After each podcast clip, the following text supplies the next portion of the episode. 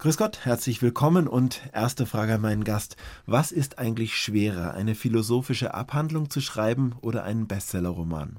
Es ist unterschiedlich schwierig, weil unterschiedliche Arten von Fähigkeiten im Spiel sind.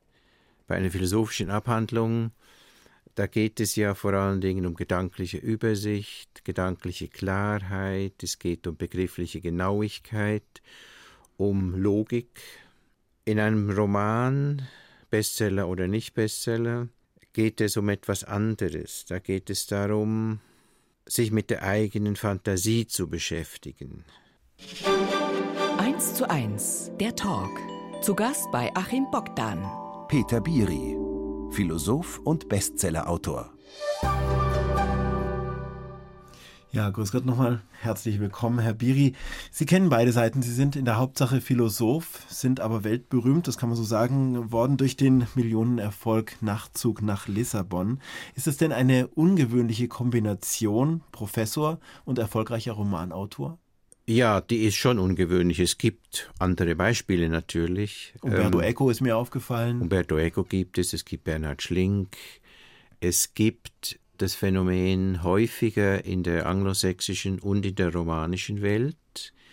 Da ist es ähm, auch lieber gesehen als äh, in dem deutschsprachigen Raum, wo es äh, misstrauisch beäugt wird, wenn jemand, der Professor ist, anfängt, Romane zu schreiben. Ach ja, tatsächlich, was ist das Misstrauen da?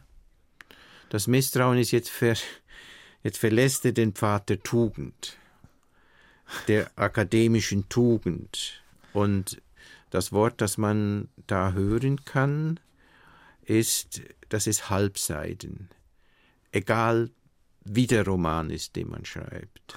Es ist ein Roman. Es ist nicht mehr die wohl abgemessene Sprache der Akademie. Es ist nicht mehr die wohl definierte Form der Akademie. Es gibt ja in der Akademie, also in der Universität, im akademischen Leben, bestimmte Sprachkonventionen.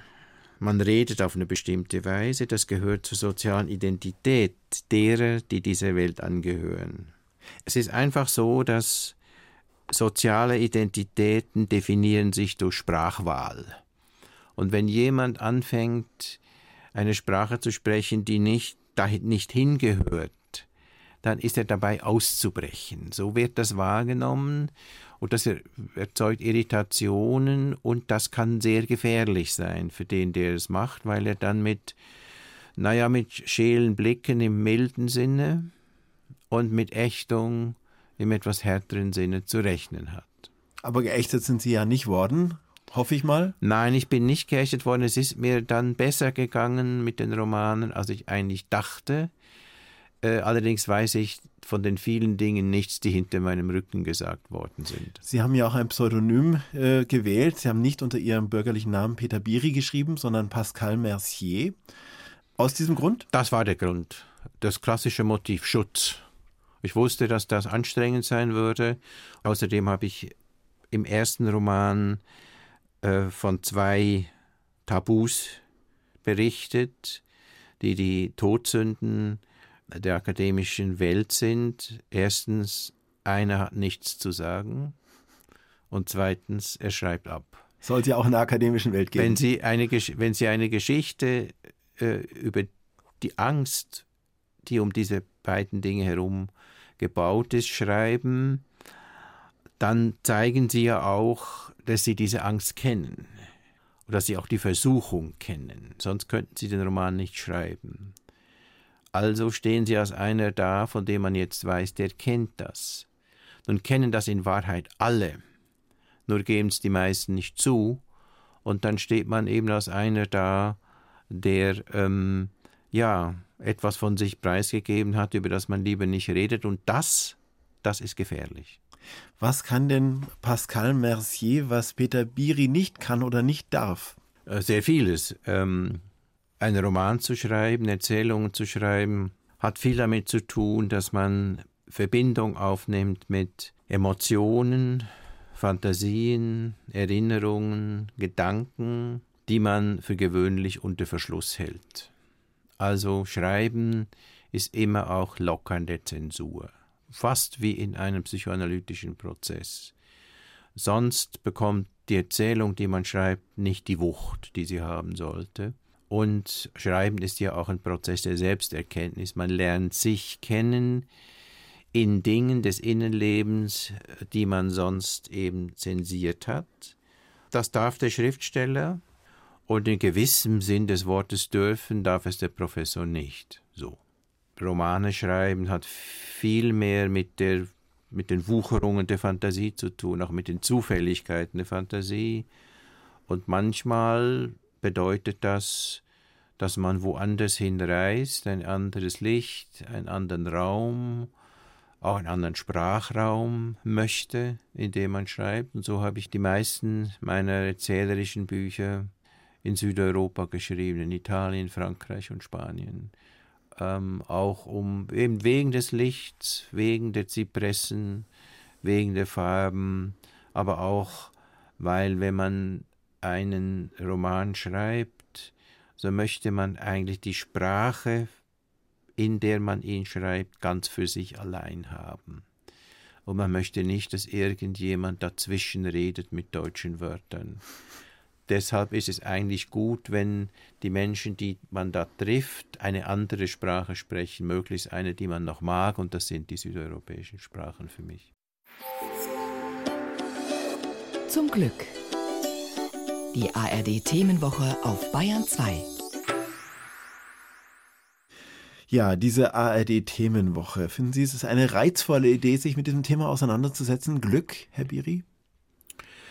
Ja, natürlich ist es reizvoll in dem Sinne, als es ein wichtiger Begriff ist in der Beschreibung unserer Lebenserfahrung. Und es ist immer wichtig, sich diesen so einen Begriff zu vergegenwärtigen, auch sich zu vergegenwärtigen, wie kompliziert er ist, wie vielschichtig er ist, was er alles bedeuten kann. Insofern ist die Antwort ja. Steckt denn da mehr dahinter? Für viele Leute ist ja Glück ein relativ eindimensionaler Begriff. Aus Ihrer Sicht als Philosoph, steckt da viel dahinter, hinter diesem Begriff? Also eindimensional ist er auf keinen Fall. Man kann nur einfach sich auf vergegenwärtigen, was er alles bedeuten kann. Also Glück, das kann sein Strand und Sonne. Das kann sein eine Umarmung. Das kann sein ein Musikstück. Das kann sein, dass man zum ersten Mal in seinem Leben etwas verstanden hat. Das kann sein, einen mathematischen Beweis entdecken. Das kann eine Erzählung das schreiben. Wenigen vorbehalten, aber immerhin. Ja gut, und es kann eine, eine Erzählung schreiben, das kann auch heißen, einen, einen Stuhl herstellen. Und wenn man sich das so vorsagt, so merkt man, wie ganz unterschiedliche Dinge das Wort Glück hier bedeutet. Natürlich benutze ich das Wort so häufig wie jeder andere auch in der gewöhnlichen Rede. Ich bin kein großer Freund davon, eine Philosophie des Glücks etwa zu machen oder überhaupt eine Theorie des Glücks zu machen. Dazu scheint mir der Begriff an den Rändern viel zu sehr zu verlaufen so wie äh, Farben bei Aquarellen, bevor sie trocknen. Aber ein Begriff, der ja die Menschen fasziniert, das hat man auch ablesen können äh, an den Büchern, die die letzten Jahre verkauft wurden. Zum Beispiel dieses Glücksbuch von Eckhard von Hirschhausen, das, ich weiß gar nicht, ein Jahr lang, glaube ich, Nummer eins in der Bestsellerliste war. Was glauben Sie denn, ist es, was die Menschen so an diesem Glück so fasziniert, an diesem Streben nach Glück? Was sie fasziniert, ist, dass das Streben nach Glück der innere Kompass eines menschlichen Lebens ist. Darum geht es. Also wenn man eine ganz abstrakte, allerdings ziemlich papierende Beschreibung dessen geben will, worum es im menschlichen Leben geht, könnte man sagen, ja, die Menschen versuchen Unglück zu vermeiden und sie suchen Glück. Das ist die Antwort auf Ihre Frage. Nun gibt es ja interessanterweise seit ein paar Jahren Untersuchungen zum Glück sogar von den Vereinten Nationen, die jedes Jahr eine Art Hitparade erstellen. Wer sind die glücklichsten Völker der Welt, die glücklichsten Menschen der Welt? Ich weiß nicht, ob Sie davon gehört haben. Nein. Also das gibt es tatsächlich und bei dieser Untersuchung ist dieses Jahr herausgekommen, übrigens wie auch schon im letzten Jahr, das glücklichste Volk sind die Dänen, gefolgt von den Norwegern und ihrer Heimat der Schweiz. Deutschland auf Platz 26, noch hinter Venezuela und Costa Rica. Ist das überraschend? Das ist nicht überraschend, das ist sinnlos. ähm, ich halte eine, eine Hitliste von glücklichen Völkern für vollkommenen Nonsens erstens sind nicht Völker als Ganze ja. glücklich oder unglücklich, ja. sondern immer nur Individuen. Zweitens gibt es in jedem Land Leute, denen das Leben besser gelingt als anderen, die also mehr glückliche Momente durchlaufen als andere. Das äh, ist in allen Völkern so. Nein, davon halte ich eigentlich nichts. Einer der Begriffe, die Ihnen sehr, sehr wichtig sind in Ihrer Forschung schon seit vielen, vielen Jahren, ist der Freiheitsbegriff. Hat denn aus Ihrer Sicht Freiheit auch etwas mit Glück zu tun? Ja, natürlich. Also, man kann es vor allen Dingen sich erstmal negativ klar machen. Der Verlust von Freiheit bedeutet Unglück. Immer dann, wenn man uns Bewegungsspielraum wegnimmt. Äh, wenn wir also nicht mehr in Einklang mit dem handeln können und leben können, was wir möchten, geht es uns nicht gut. Und das kann man Unglück nennen. Nicht jede Erfahrung von Freiheit muss vielleicht mit dem Wort Glück belegt werden. Aber Freiheit ist schon ein so elementares Bedürfnis, dass seine Vereitelung viel mit Unglück und seine Erfüllung viel mit Glück zu tun hat. Insofern hängen die beiden Sachen zusammen. Aber um daran zu erinnern, was ich vor ein paar Minuten sagte, wenn man das so sagt, muss man immer im Kopf behalten, dass das Wort Glück eben sehr vielschichtig ist. Also wenn die glücklich sind, eine Melodie zu hören, dann muss das nichts mit Freiheit oder Unfreiheit zu tun haben. Sind Sie eigentlich ein glücklicher Mensch, Herr Biri? Naja, die Frage ist eben kompliziert, weil das Wort so vielfältig ist. Es kommt darauf an, von welchem Sinn von Glück Sie reden. Also ich glaube, jemand kann über sich nicht einfach sagen, er ist ein glücklicher Mensch oder er ist ein nicht glücklicher Mensch, sondern er muss dann sein Leben gewissermaßen durchbuchstabieren und sich dabei immer fragen, in welchem Sinn des Wortes. Ihre letzte philosophische Abhandlung ist ein Buch über die menschliche Würde. Das ist ja zugleich auch der erste Satz des deutschen Grundgesetzes. Die Würde des Menschen ist unantastbar. Ja. Was war Ihnen so wichtig an der Würde, dass Sie es als in den Mittelpunkt eines Buches gerückt haben? Naja, das Buch versammelt eine Reihe von lebensbestimmenden Erfahrungen, die jeder kennt und die wir geneigt sind, mit dem Wort Würde zu verknüpfen. Und ich habe immer zunehmend den Eindruck, dass ich gar nicht richtig verstand, wofür dieses Wort eigentlich stand. Ich wollte diesen Begriff besser verstehen, ich wollte die Erfahrungen besser verstehen, für den, für die wir, für den wir den Begriff einsetzen. Und daraus ist etwas geworden, was man als, ein, als zwei Geschichten beschreiben kann. Eine begriffliche Geschichte über dieses Wort, Würde, und eine er Erlebnisgeschichte über die Situation, in denen wir diesen Begriff gebrauchen. Und die beiden Geschichten sind ineinander verschoben. Es gibt auch viele literarische Beispiele. Ich wollte, dass der Leser sich selber vergegenwärtigt, was es alles für Erfahrungen in seinem Leben gibt, die damit zu tun haben, dass jemand seine Würde wahrt oder verspielt vieles von dem, was im Moment im Fernsehen passiert, auch gerade im Privatfernsehen, wirkt auf viele Menschen sehr würdelos. Also mhm. angefangen von irgendwelchen Kakerlaken. Bädern, mhm. die Leute durchmachen müssen in einem Dschungelcamp oder Containershows und so weiter. Wer verliert denn da eigentlich seine Würde? Sind es dann die Teilnehmer? Sind es die Fernsehproduzenten oder sind es die Zuschauer? Alle drei laufen Gefahr, sagen wir mal, die Würde zu verspielen. Wenn man alles tut, um Aufmerksamkeit zu er erlangen oder auch wegen Geld unter Umständen, so gerät die Selbstachtung in Gefahr. Wenn man seine intimen Dinge, die eigentlich von der Öffentlichkeit ferngehalten werden sollten, das gehört auch zu einer Idee von Würde, wenn die preisgegeben werden, wiederum für Aufmerksamkeit oder Geld, so kann man auch den Eindruck haben, da verspielt jetzt jemand seine Würde aber auch diejenigen, die das arrangieren, verspielen sie und diejenigen, die es konsumieren, verspielen es auch. Ähm, das Buch spricht davon, dass Würde in vielen Perspektiven daherkommt, einmal als die Art, wie die anderen mich behandeln, dann die Art, wie ich die anderen behandle und dann aus der Art, wie ich mich selbst behandle. Und man kann diese drei Perspektiven an den Beispielen, die Sie genannt haben, ganz gut studieren. 1 zu 1. Ein Gast, eine Stunde, ein Moderator. Bei uns ist heute quasi fast ein, sind zwei Gäste da in einer Person. Peter Biri ist bei uns Schweizer Philosoph, bekannt geworden durch sein alter Ego Pascal Mercier als Romanautor. Aber wir beschäftigen uns jetzt mal mit Peter Biri, mit der Vorgeschichte, mhm. bevor Romane geschrieben werden. Das ist nämlich bei Ihnen relativ spät der Fall gewesen. Geboren sind Sie 1944 in Bern in der Schweiz. Was sind denn Ihre ersten Erinnerungen ans Leben? Natürlich die Familie, wie es in dieser Familie war. Es war eine durchschnittliche, eher kleinbürgerliche Familie, konventionelle Familie auch. Die Ende der 40er Jahre und, die, und dann die 50er Jahre waren ja in der Schweiz karge, ein bisschen spröde, graue Jahre. Da war die Schweiz auch noch kein reiches Land, das muss man sich auch in Erinnerung rufen. Man durfte vieles nicht und musste vieles tun. Das ist irgendwie, glaube ich, der Haupttenor.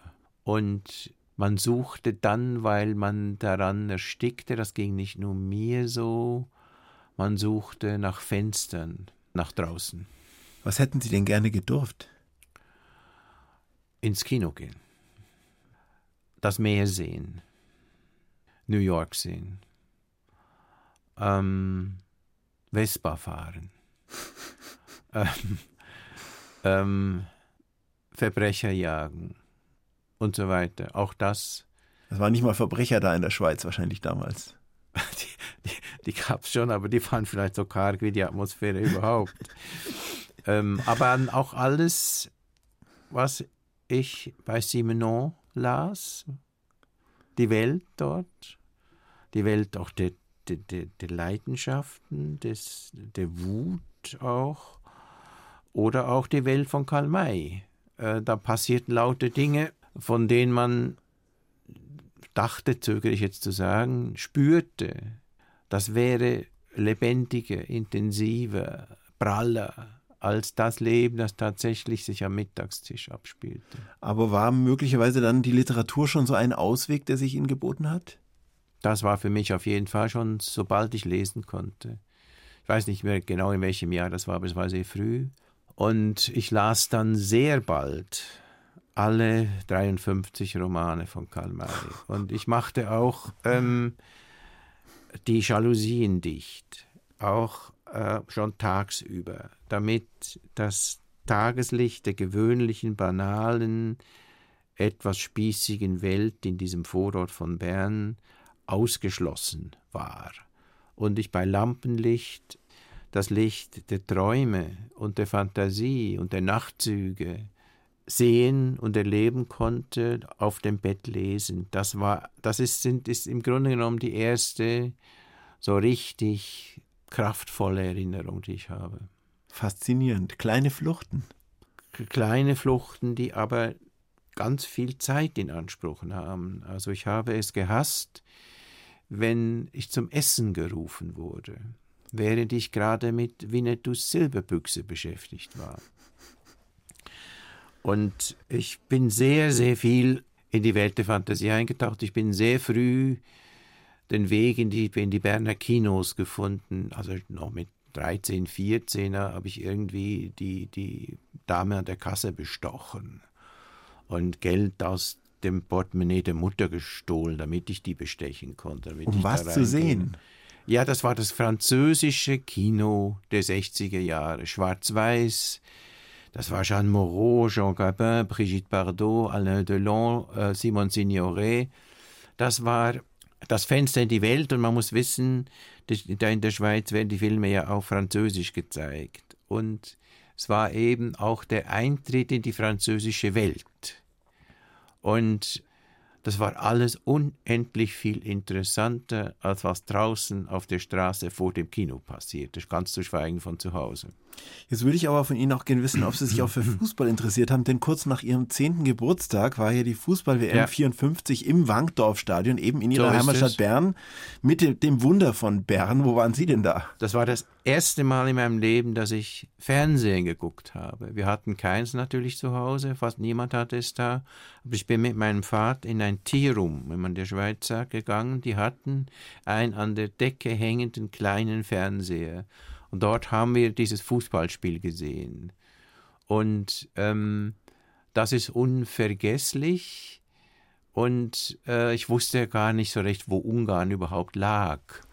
Das war, da war ich zehn. Und ähm, ich war aber ein ziemlich guter Fußballspieler.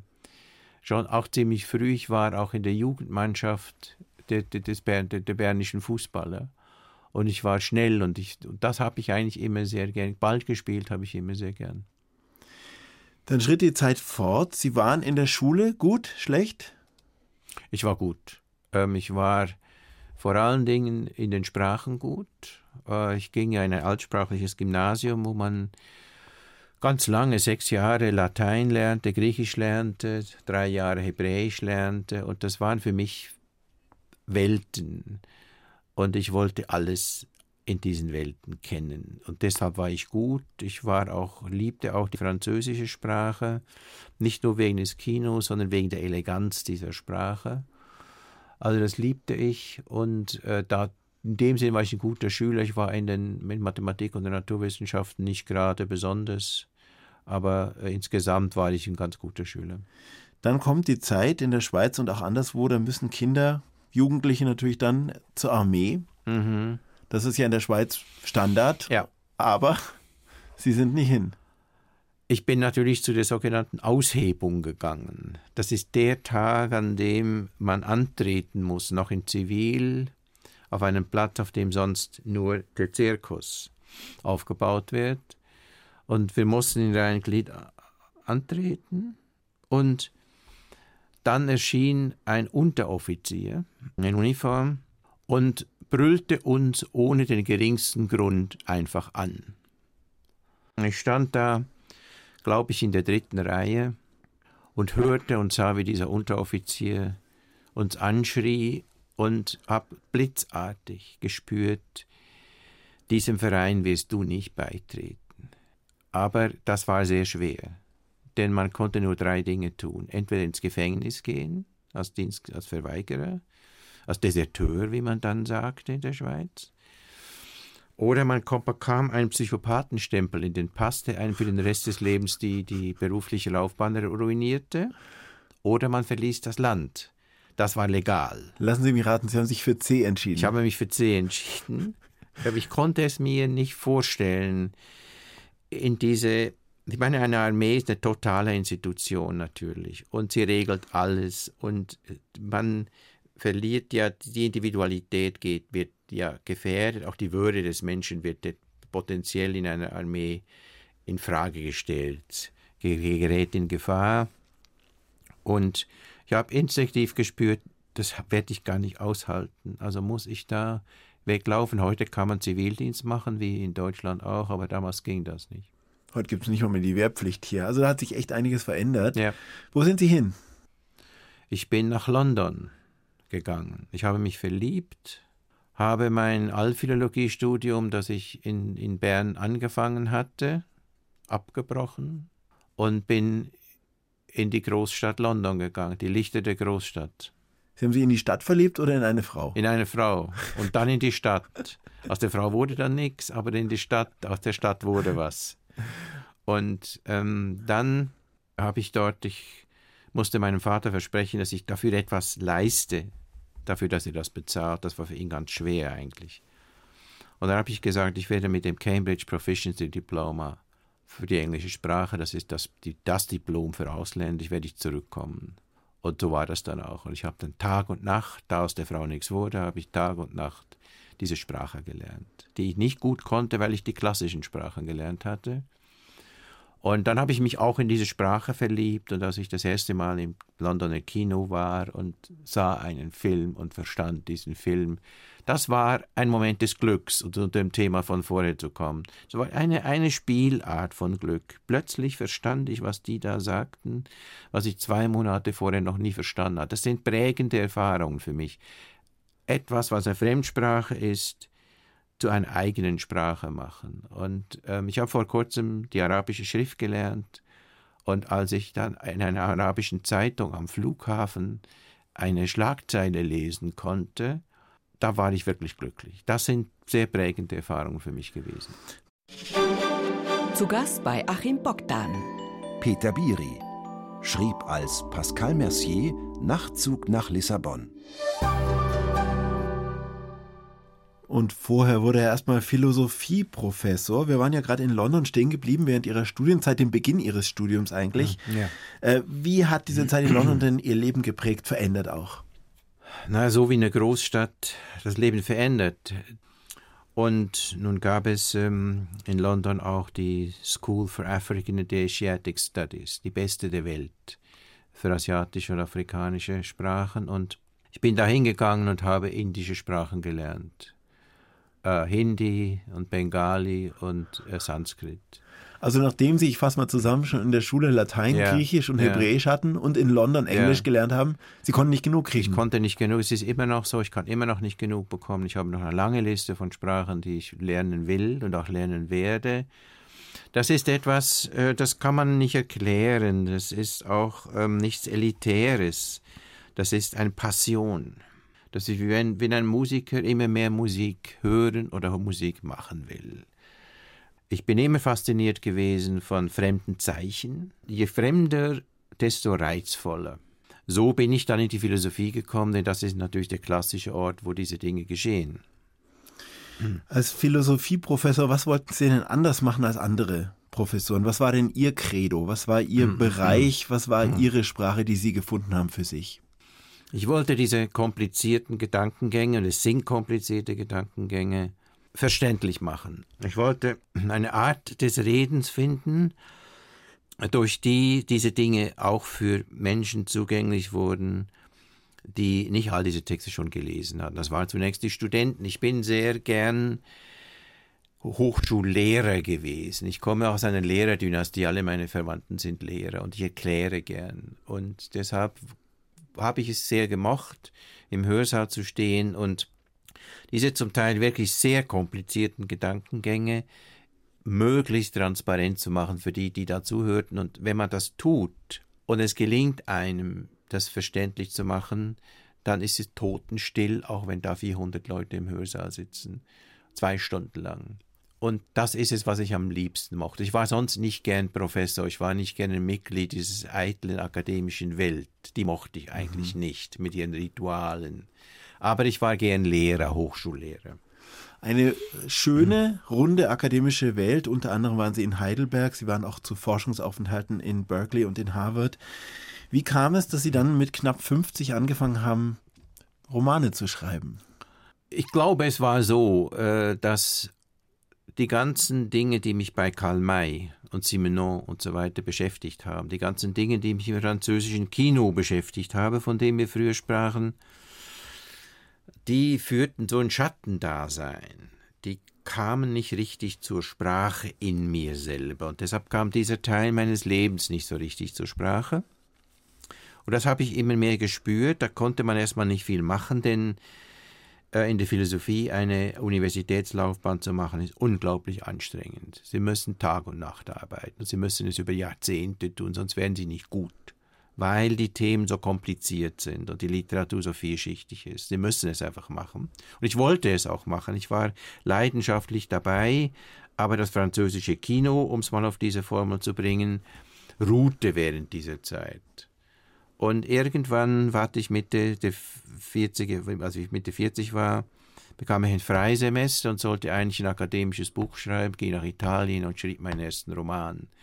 Und die Erfahrung war, jetzt mache ich noch etwas mit mir selber und für mich, für mich selbst, was ich bisher versäumt habe. Und ich merkte, äh, was für eine unglaubliche Erfahrung es war, mich auf diese Weise mit meiner Fantasie zu beschäftigen. Sie sind, wenn Sie einen Roman schreiben, sehr, sehr dicht und nahe bei sich selber, weil Sie mit Ihrer Fantasie beschäftigt sind.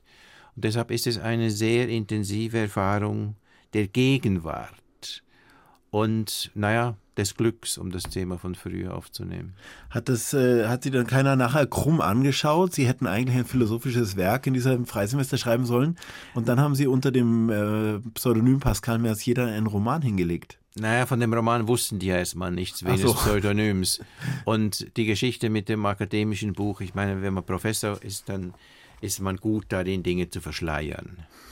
Man kann immer von Projekten und Dingen, die, die man vorhat und so weiter und Forschungszusammenhänge faseln. Darin ist man gut, das gehört so zum Geschäft. Das kann man also ganz gut machen. Das kann man nicht zehn Jahre lang machen, aber man kann es einmal ein Jahr machen. Wann kamen denn die ersten Anzeichen, dass dieser Pascal Mercier einen Nerv trifft, dass es wirklich viele Leute gibt, die sich für ihre Romane begeistern? Die ersten Anzeichen kamen als mir die Leute begegneten, die meinen zweiten Roman, der Klavierstimme, gelesen hatten, weil da, hat, da hatte ich das Pseudonym gelüftet, machte Lesungen mhm. und konnte den Leuten begegnen und sie konnten es mir sagen. Heute sagen sie es mir auch über meinen ersten Roman, Perlmann Schweigen, dass die Bücher die Leute sehr berühren. Aber gesagt haben sie es mir beim zweiten Roman. Das waren die ersten Anzeichen und gut, dann hatte, bekam es eine ganz andere Größenordnung, als ich dann den Nachtzug nach Lissabon geschrieben hatte. Und äh, die Leute fanden, dass ähm, das für, sie für, für ihr Leben ein so wichtiges Buch würde. Also Nachtzug nach Lissabon, die Geschichte eines Berner Gymnasiallehrers, spielt sogar, glaube ich, auf dem Gymnasium, auf dem Sie selber waren. Ja, das ist richtig der aus seinem Alltag ausbricht und sich auf diesen Portugal auf die Suche begibt nach einem äh, inzwischen verstorbenen Schriftsteller, aber irgendwo auch auf der Suche nach sich selbst ist, mhm. nach dem Leben, an welcher Stelle man abbiegt im Leben und welche Entscheidungen man trifft, was das für Folgen fürs Leben hat. Ein sehr fantasievoller Roman, den Sie geschrieben haben. Wie stark sind Sie denn da selber eigentlich in diese fantastische Welt für sich eingetaucht? Ganz. Denn ein jeder Roman, wenn er echt ist, und dadurch auch eine bestimmte Wucht bekommt, handelt ja insgesamt von dem, der den Roman schreibt. Nicht im Sinne einer Autobiografie. Der Roman erzählt nicht das Leben des Autors, aber der Roman, wenn er authentisch ist, erzählt von Erfahrungen, die der Autor sehr gut kennt und der Autor erfindet fiktive Figuren und äh, eine fiktive Handlung, um diese Erfahrungen zur Sprache bringen zu können. Insofern äh, ist das, was auf der einen Seite bei diesem Latein und bei diesem Altphilologen Gregorius zum Ausdruck kommt in dieser Figur und zum anderen, was in Amadeo de Prado, diesem portugiesischen Dichter und Mediziner, zum Ausdruck kommt, das sind ähm, große Teile meiner Innenwelt, die da zur Sprache kommen. Ähm, irgendwo ja auch Welt, äh, Teile ihrer philosophischen Welt. Diese Frage der Selbstbestimmung, ja. die Frage des Lebens ist ja ganz, ganz zentral, sowohl als Philosoph als auch hier in, in den Romanen. Das ist so. Die Aufzeichnungen von, von Prado sind ähm, Versuche, Dinge zur Sprache zu bringen, die mich natürlich über Jahrzehnte in meinem eigenen Leben beschäftigt haben. Ist es Ihnen mal so gegangen bei drei Millionen verkauften Büchern, äh, dass Sie jemanden im Zug gegenüber gesessen sind, der Nachtzug nach Lissabon ja. gelesen hat? Ja. Und konnten Sie da für sich das behalten, dass Sie es sind? Oder ja. haben Sie gesagt? Nein, ich sag's, sag's nicht. Also Sie sind da nicht, Sie sind Nein, da nicht eitel, nicht. sondern äh, oder? Nein, also ich, es wird, es wird, gibt sicher Formen der Eitelkeit, die ich auch habe aber diese Art nicht. Ähm, ich äh, mag auch eitle Leute nicht. Also Leute, die selbstgefällige Leute mag ich nicht. Goethe mag ich deswegen nicht. Dieses Buch ist in mittlerweile, glaube ich, über 30 Sprachen übersetzt worden. Sie als Sprachfan, haben Sie dann auch die Übersetzungen gelesen? Ich habe natürlich eine ganze Reihe davon gelesen, aber, aber nicht, natürlich längst nicht alle. Ja, ich habe viel darin gelesen und es war sehr interessant, die eigene Gedanken, Erlebnis und Sprachmelodie, die ursprünglich aufs Papier geflossen ist, transformiert zu finden. Ins Koreanische, in Isländisch, was Ja gut, das konnte ich nicht, jetzt nicht, konnte ich nicht erkennen, Koreanisch oder Isländisch, aber zu sehen, wie das da klingt, äh, das war schon ein interessanter Prozess. Das Ganze ist auch verfilmt worden, dieses Jahr ins Kino gekommen von Oscar-Preisträger Billy August verfilmt, mit unter anderem Jeremy Irons in, mhm. in einer der Hauptrollen, äh, mit Charlotte Rampling, mit ja. äh, Bruno Ganz, Martina Gedeck. Also ein tolles Aufgebot. Jetzt geht es ja vielen Leuten so, die ein Buch lesen und die dann die Adaption im Kino sehen, dass sie ein bisschen verstört sind, weil sie vielleicht sich selber beim Lesen andere mhm. Bilder im Kopf hatten. Wie geht es denn einem Autor noch dazu Ihnen, wenn man sich so Gedanken gemacht hat und man sieht jetzt plötzlich das visualisiert? Ist kompliziert, aber es geht nicht nur um die Visualisierung, es geht in diesem Fall darum, dass der Film in beträchtlichem Ausmaß eine ziemlich andere Geschichte erzählt. Verändert ja auch die Figuren, verändert den Plot. Ähm, es ist alles viel konventioneller als im Buch. Und das ist schon schwer schwierig und die Dialoge sind zum Teil entsetzlich banal. Das merkt man wenn man ihn nur so einmal sieht, den Film, merkt man das nicht. Aber wenn Sie der Autor sind und wenn Sie ihn dann mehrfach gesehen haben, ist das zum Teil nicht leicht zu ertragen. Trotzdem muss man fairerweise sagen, dass Billy August und auch die Schauspieler, vor allem Irons und Tom Courtney, einen Teil der Atmosphäre des Buchs eingefangen haben. Dazu hat im Übrigen auch die Musik von Annette Fox viel beigetragen. Also es ist nicht etwa ein misslungener Film, das könnte man nicht sagen. Er transportiert ein Stück des Buches auf die Leinwand. Das war sehr schwer zu machen. Aber man hätte nicht so viel an dem Buch, an der Geschichte des Buchs verändern müssen, wie die verändert haben, dann wäre es vielleicht noch besser geworden. Anstrengend ist es allemal, weil Sie hören die Figuren Sätze sagen, die sie selbst nicht geschrieben haben. Mühsam. 1 zu 1, der Talk auf Bayern 2. Achim Bogdan im Gespräch mit Peter Biri, wuchs mit Sanskrit und Brigitte Bardot auf. Ja, was wurde aus Sanskrit, was wurde aus Brigitte Bardot? Ja, das eignet sich natürlich als, als Bon mot gut. Aber wie gesagt, äh, Brigitte Bardot stand natürlich für das ganze französische Kino. Aus den Erfahrungen mit dem französischen Kino die ich eben ganz früh gemacht habe, wurde letztlich meine Tätigkeit als Romancier. Und aus dem Sanskrit wurde die immer andauernde Liebe zu fremden, exotischen Sprachen. Die beiden, äh, Brigitte Bardot und Sanskrit, das klingt zunächst wie ein riesiger Kontrast. Ist es aber eigentlich nicht, denn beide hatten eines gemeinsam. Es waren Fantasiegebilde. Das Kino sowieso, aber auch Sanskrit stand für das ferne Indien, das geheimnisvolle Indien, das tiefe Indien. Ich bin da nie gewesen. Ich wollte es bei der Fantasie und ihrem Sanskrit belassen. Und deshalb haben eigentlich Brigitte Bardot und Sanskrit, so komisch es klingt, einen gemeinsamen Nenner. Herr Viri, was beschäftigt Sie im Moment am meisten? Sie haben Ihre Laufbahn an der Universität vor ein paar Jahren beendet. Wir wollen gar nicht in die Details gehen. Sie hatten die Nase voll von der Uni, so wie sie im Moment sich darstellt, mit Drittmittelförderung und so weiter. Ja. Wie schaut denn Ihr Leben heute aus? Eigentlich so, wie es fast immer ausgeschaut hat. Ich, äh, ich lerne Sprachen, ich reise und ich schreibe. Welche Sprachen lernen Sie denn im Moment? Arabisch und Russisch. Es gibt noch eine Liste von Dingen, die kommen sollen. Wie gesagt, das ist, ein, das ist auch eine wachsende Passion. Manchmal nehmen ja Leidenschaften ab. Und die ist eigentlich eher gewachsen. Und deshalb bin ich da sehr viel unterwegs. Aber ich schreibe auch an, einem, an einer neuen äh, Erzählung. Das hört auch nie auf.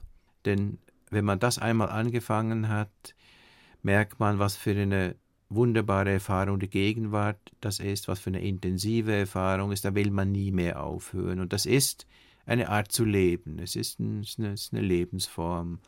Und einiges von dem, was ich schreibe, findet den Weg in die Veröffentlichung, anderes nicht. Aber das ist auch nicht so wichtig. Das Wichtigste ist das Schreiben und das Beschäftigen mit der eigenen Fantasie. Und ich reise gern. Also es hat sich eigentlich sehr viel nicht verändert, außer dass ich den Hörsaal nicht mehr betrete. Ich komme nochmal kurz zurück auf die Sprache. Ich habe gehört, dass es Wörter gibt, die Ihnen so unsympathisch sind, dass Ihnen aufgrund des Wortes die Sache auch selber schon unsympathisch mhm. ist. Können Sie uns das auch an einem Beispiel erläutern? Also ich kann Ihnen mal von mir aus sagen, es gibt das Wort Promi. Ja. Das macht, bringt mich auf die Palme Ja, und das ja. Wort Schnäppchen. Ja, genau könnte ich so. an die Decke gehen. Ja, die beiden bei, den, bei diesen? Wörtern, ja, da würde so? ich genauso zusammenfahren. Ich weiß nicht jetzt, ob mir, ob mir andere einfallen. Ich meine, alle Abkürzungen äh, äh, gehen mir auf die Nerven, aber das ist nicht so wichtig. Ich weiß jetzt nicht, ob ich auf andere gute Beispiele komme. Auch das Wort Fun.